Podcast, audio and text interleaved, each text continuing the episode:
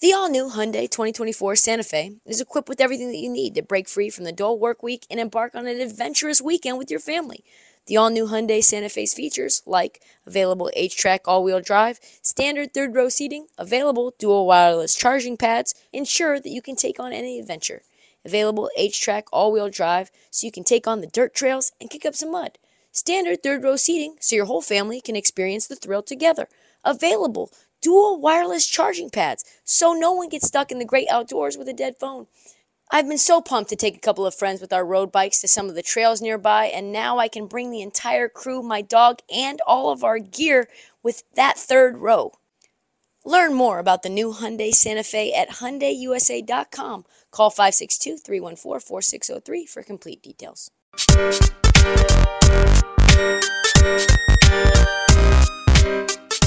He hosts a nationally syndicated show called Reiter Than You, ten to two p.m. Eastern Standard Time, Monday through Friday on the Odyssey and C B S Sports Radio Network. He also joined my other show, BetMGM Tonight, where I was joined by my co-host, John Martin. Let's get right into it. Here to help us break it all down, N B A insider Bill Reiter from C B S and C B S Sports Radio. He joins us now. Bill, what's going on, man? Appreciate the time as always. What's up, guys? Good to be back on. Yeah, man. So let's uh, let's jump into it here. Um, Denver is twenty-eight and thirteen. They obviously employ the greatest player right now uh, in the world, in in the Joker, and they are still not the prohibitive favorite in the betting markets. They are still hanging around there at number two in the betting markets behind Boston. Depending on where you look, that could be four and a half to one, maybe better. Um, Is there still value in the Nuggets at four and a half to one, five to one, depending on, you know, what number you're getting right now? I think there is, and I, I think there's a few reasons. Now, if you talk to G Ms and scouts, right, there's sort of a there's two camps. There's the camp that I'm in, the, the argument that, that appeals to me the most, which is that Denver has a very clear path forward. There are no real contenders at the level that Denver's at. The separation between Denver and everybody else is much wider than the separation between Boston and the East and everybody else, and that the landmines we thought would emerge, like the Phoenix Suns and others, aren't real. I, I buy into that. You also look at the history of the N B A, and you have lots of teams that win multiple championships, not, not always back-to-backs, but that win them in spurts. You have a, a short, small number of teams that will win N B A championships over five, ten, fifteen-year stretches. I personally think Phoenix is obviously vulnerable, will remain that way. I don't think the Warriors, the Lakers, are going to get right on any level that makes them a true contender with Denver. Everybody that's anybody in the N B A will tell you the Thunder are really fun, but they're too young. So, yeah, I think there's some value because I think Denver has the easiest path to make an N B A Finals for any of the teams that, to my eyes, look like real championship contenders this year. I know that the trade rumors are swirling, Bill, and one of my favorite articles that you wrote was about the Atlanta Hawks and just how bad yeah. things have been. And they bring in Quinn Snyder. We talked a lot ad nauseum about the organizational power structure there, which is nepotism beyond belief. But they are now, as we predicted together, an absolute disaster as promised. Everyone is on the table but Trey Young and Jalen Johnson. What are you hearing on Atlanta's side of things on how to fix this? Obviously, DeJounte Murray, who they gave up three first-round picks for, along with some swaps, is has been rumored to go to a bunch of places, but are they headed for a full rebuild? And if so, what's that mean for Trey Young? Yeah, they may be. There are certainly multiple G Ms who I have talked to who are licking their chops, or in some cases, if they're not buyers, just sort of interested in a gossipy kind of way about the idea that the Ressler family, and Tony Ressler owns the team, Nick Ressler works in the front office, they really control operations. Some people will tell you Landry Fields, the G M, would push back on that. He certainly has to me. Uh, I think he's just saying what he has to say. But yes, there is a sense that there will be potentially a fire sale. The issue becomes how the Hawks value their assets compared to the rest of the league. And so take DeJounte Murray, for example. The Lakers are very interested and have had internal conversations about trying to bring Murray in, trying to bring, bring, bring Levine in, one of those two guys.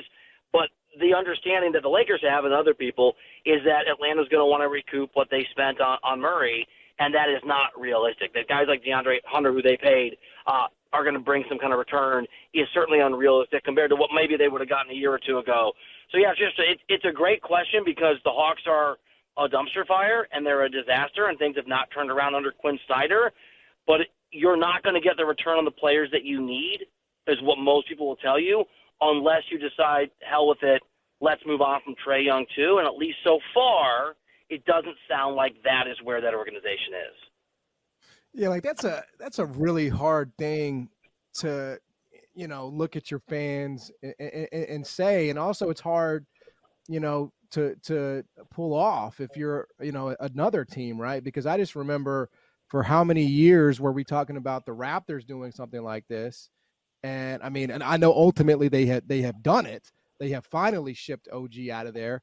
But for, you know, it felt like two trade cycles. It was trying to get blood from a stone for O G. You could offer four first. You could offer all these things. And ultimately, there just wasn't cooperation, right? So, like, it feels like anybody's available for, a, a, a, you know, everybody has a price. But it's like how many teams realistically are going to be able to meet a price? And then to me, that's like, how serious are you when you start getting into that kind of territory? You know what I'm saying? I do. And look, here's the other issue that, that you face with, with Atlanta. And I'll just give you a perspective of multiple G Ms and front office folks from teams that have contended for or won N B A championships over the last five, six, seven years. So that doesn't mean they're all right, but there's a perspective that is coalesced around Atlanta that is at least worth listening to. And that is that um, Trae Young is really talented and really good, but there's a view that you can't win with the guy, that you cannot win with Steph Curry light who doesn't play defense and is not a culture guy. Now, you can push back on that. You can push back on whether he's a bad culture guy. Now, this is a guy, a dude that we know ha- has been voted most overrated player in some player surveys. Uh, I can tell you from reporting, at least under the Travis Schlenk regime, was not loved in that in that locker room. But even from a basketball sense, there's just concerns you, you can't build a winner where, where he's the guy. And if that's true, if that's accurate, and that is a widespread view, it puts you in a tough spot if you're Atlanta, because it doesn't matter what you bring in if if you need more than just Trey to be the, the center of the universe. And it is harder to trade him for what you think the return is, to your point, to make your fan base happy, because there's a lot of G Ms out there who might take Trey Young if they're desperate, but are not going to spend the world because they just don't think he's a difference maker the way that, say, Kawhi Leonard was when you brought him into Toronto and you put him into a pretty good culture and went to the next level. Exactly. That's that's always the the the quagmire. I'm here in Memphis, Bill, and so I saw up and up close and personal uh, the uh, the Warriors sorry. lose to our G League affiliate last night, um, and obviously it was, you know, yeah, like you're like, oh great, D J Jackson, this is fantastic, Vince Williams, these guys maybe could be useful in two or three years, but obviously the the major takeaway is that's a Warriors team that had everybody back. This is Draymond's glorious return. Adam Silver convinced him, don't do it, big fella, don't call it a career just yet. Only for him to come back and lose to, again, the South Haven Grizzlies. Um, how do you unwind this? Because this is an unmitigated disaster, uh, and it's not going to get better, and they don't have that many assets, it feels like. So when you're, you know, trying to unwind and untangle a dynasty and compete and contend, Steph says he wants to stay, okay. How do you even begin a process like that, Bill? Yeah, it's a great question. By the way, great minds think alike, because I made the exact same non-joke joke about the G League Memphis Grizzlies beating the Warriors on C B S Sports H Q it's like an hour the truth, ago. Though. I mean, that's yeah, a mess that, they have. No, it's true. Yeah, no, it's true. So it's it's a great question, and I think we're, there's a good chance we're going to find out, because Mike Dunleavy Junior is obviously in charge of basketball ops now rather than Bob Myers. So outside of Steph, there, there are no sacred cows. And I think – But the answer, the actual answer to the question is in the past tense, which doesn't help anybody. But the answer to the question was develop your young guys. And I would point to Jonathan Kuminga, but he's not the only one. Some of those guys have left and some have stayed, so that they are good enough to help you as your stars age. And that was the plan. They just didn't execute it. And I think that's on Steve Kerr and his rotations and some of the things, his developmental approach with, with those young guys. It's too late now, right? They have to be good enough to help at this stage or good enough you can trade them for real assets. They failed in that respect. And I think the other thing that needed to have happened is leadership, and maybe these are connected, in the locker room. That was the best locker room in the N B A, and Draymond Green was a huge part of that. But from Jordan Poole to his suspension and his return even, it, it went away. And I think you saw you saw Draymond sort of lecturing the guys yesterday and doing his leadership thing and saying after the game, we got to, I think the quote was, man up and have, whatever it was. it, I'm told, and it looked like it did not resonate the same way. So I don't know what – I'm not sure what you can do is the honest answer. I think there were solutions to this obvious reality that the Warriors players were going to get older and that Steph and, and Draymond and Clay, one of or two of those guys, and it's, it's not Steph, it's the other two, weren't going to be at the same level. I think now you, you have two paths forward. You hunker down and you try to make the play-in and be what the Lakers were last year, right? Make a deep, surprising run, but you maybe go further because of Steph. Or, and this is probably the better approach, you, you blow the whole dang thing up outside of Steph, and that includes, is there a return for Draymond Green? It's been lessened because of the drama. Is there a return for Klay Thompson? Are some of these young guys more valued around the N B A than they're valued within your team?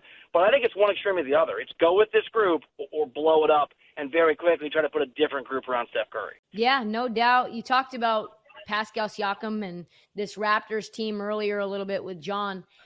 It's very strange, Bill, because Masai Ujiri has now lost multiple stars for nothing, does get end up something back from O G Anunoby, but now this Siakam thing looks like Siakam's not going to give anyone assurances of extending. He's testing free agency with everyone but Toronto.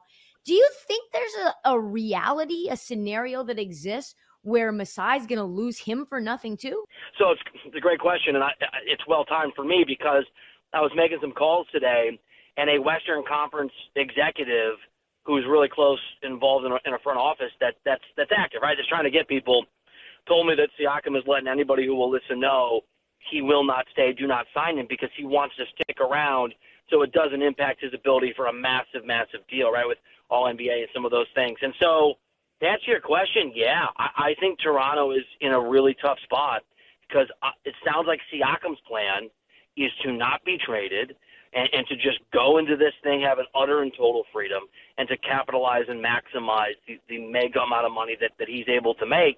And obviously, if you're that organization, you are in a rebuild. You have to, I think, move on from that player. He's not going to be there, but the price is driven down, and he may move, but it's going to be for a team that just does it as a rental because there's a risk he won't sign, and, and obviously rentals bring back a lot less in return than someone who's willing to stick around. We're talking to Bill Reiter, N B A insider for C B S, C B S Sports Radio. I want to go back to Memphis really quickly because I think they have a very intriguing situation developing. Um, you know, you look at them on paper, and obviously this season is lost uh, with Ja having the shoulder surgery and Desmond Bane's out for the next six weeks. Um, but this core, which I think most in N B A circles would agree of Ja, Jaren, and Desmond Bane, is among the most promising. It's only played one hundred three games together. And Jaren's only got two years left on his very team-friendly contract uh, after this one. And there are starting to be whispers about what this looks like. Um, for a market like Memphis, I mean, it, isn't this just the cruelty of the N B A where you can draft well and you can nail it? I mean, you can get a guy like Bane at the end of the first and you can get lucky with Ja, but you got to have the injury on your luck on your side too, because those guys have only played one hundred three games together. It seems unfathomable, but it's true. Yeah, no, it's, and Jaren looked so good against the Warriors. It was, it, it reminds me, to your point, of their bad luck of, of Sam Presti's first sort of compilation of a great young team in Oklahoma City that did make a finals with Durant, Harden, Westbrook, but couldn't keep them together. And, and obviously all, all of those guys eventually went their own way, and they just they, they couldn't get it they couldn't get it to work. It, and I I lived in I'm from Iowa, went to school in Missouri, and I lived I kept working south, and I lived in Little Rock for two years, so I spent a lot of time, no offense, Little Rock, in Memphis because Memphis was fun, and so I got a soft place in my heart for, for, for that city. And I thought I'd be spending a lot of time there, traveling for conference finals and finals over the next two or three or four years. And the injuries, and let's let's be frank, Ja Morant doing stuff he shouldn't have been doing, yep. and, and yep. cutting short his availability at times, right? It, it, now, here's the good news, and I think it's it's not it's not all roses and rainbows and puppy dogs, but at least that locker room loves Ja Morant, right? That's not true for every star, and it's certain, if Trey Young got suspended for some for, for some for some inappropriate behavior, it would be hard for him to go back to that Atlanta locker room and even be, be seen there. Those guys in Memphis love Ja, and so their window now, right? It's not just win, as I understand it, talking to folks. When Ja comes back next year, they have got to like feel like a team that can compete. So that Jaren wants to be there, or maybe they can bring in some veterans, guys like, I know they traded for this guy, but Marcus Smart, like and, and, and try to push through that window, because they got to win now, because you always got to win now when you can, and, and now is really starting next October, next season. But you're right. It, that market, and I'm from markets like this, means that if you miss or it goes south, guys will start to leave, guys will start to rethink long-term contracts, and then you're starting over. So it's a very precarious position for the Memphis Grizzlies, and I think the next – you know, twelve and a half months, not this trade deadline, but the next trade deadline, between now and that moment, is going to be really important. Absolutely. Hey, Bill, great stuff, man. Appreciate it as always, man. Thank you. Thanks, Thanks guys. Bill. Thanks for having me.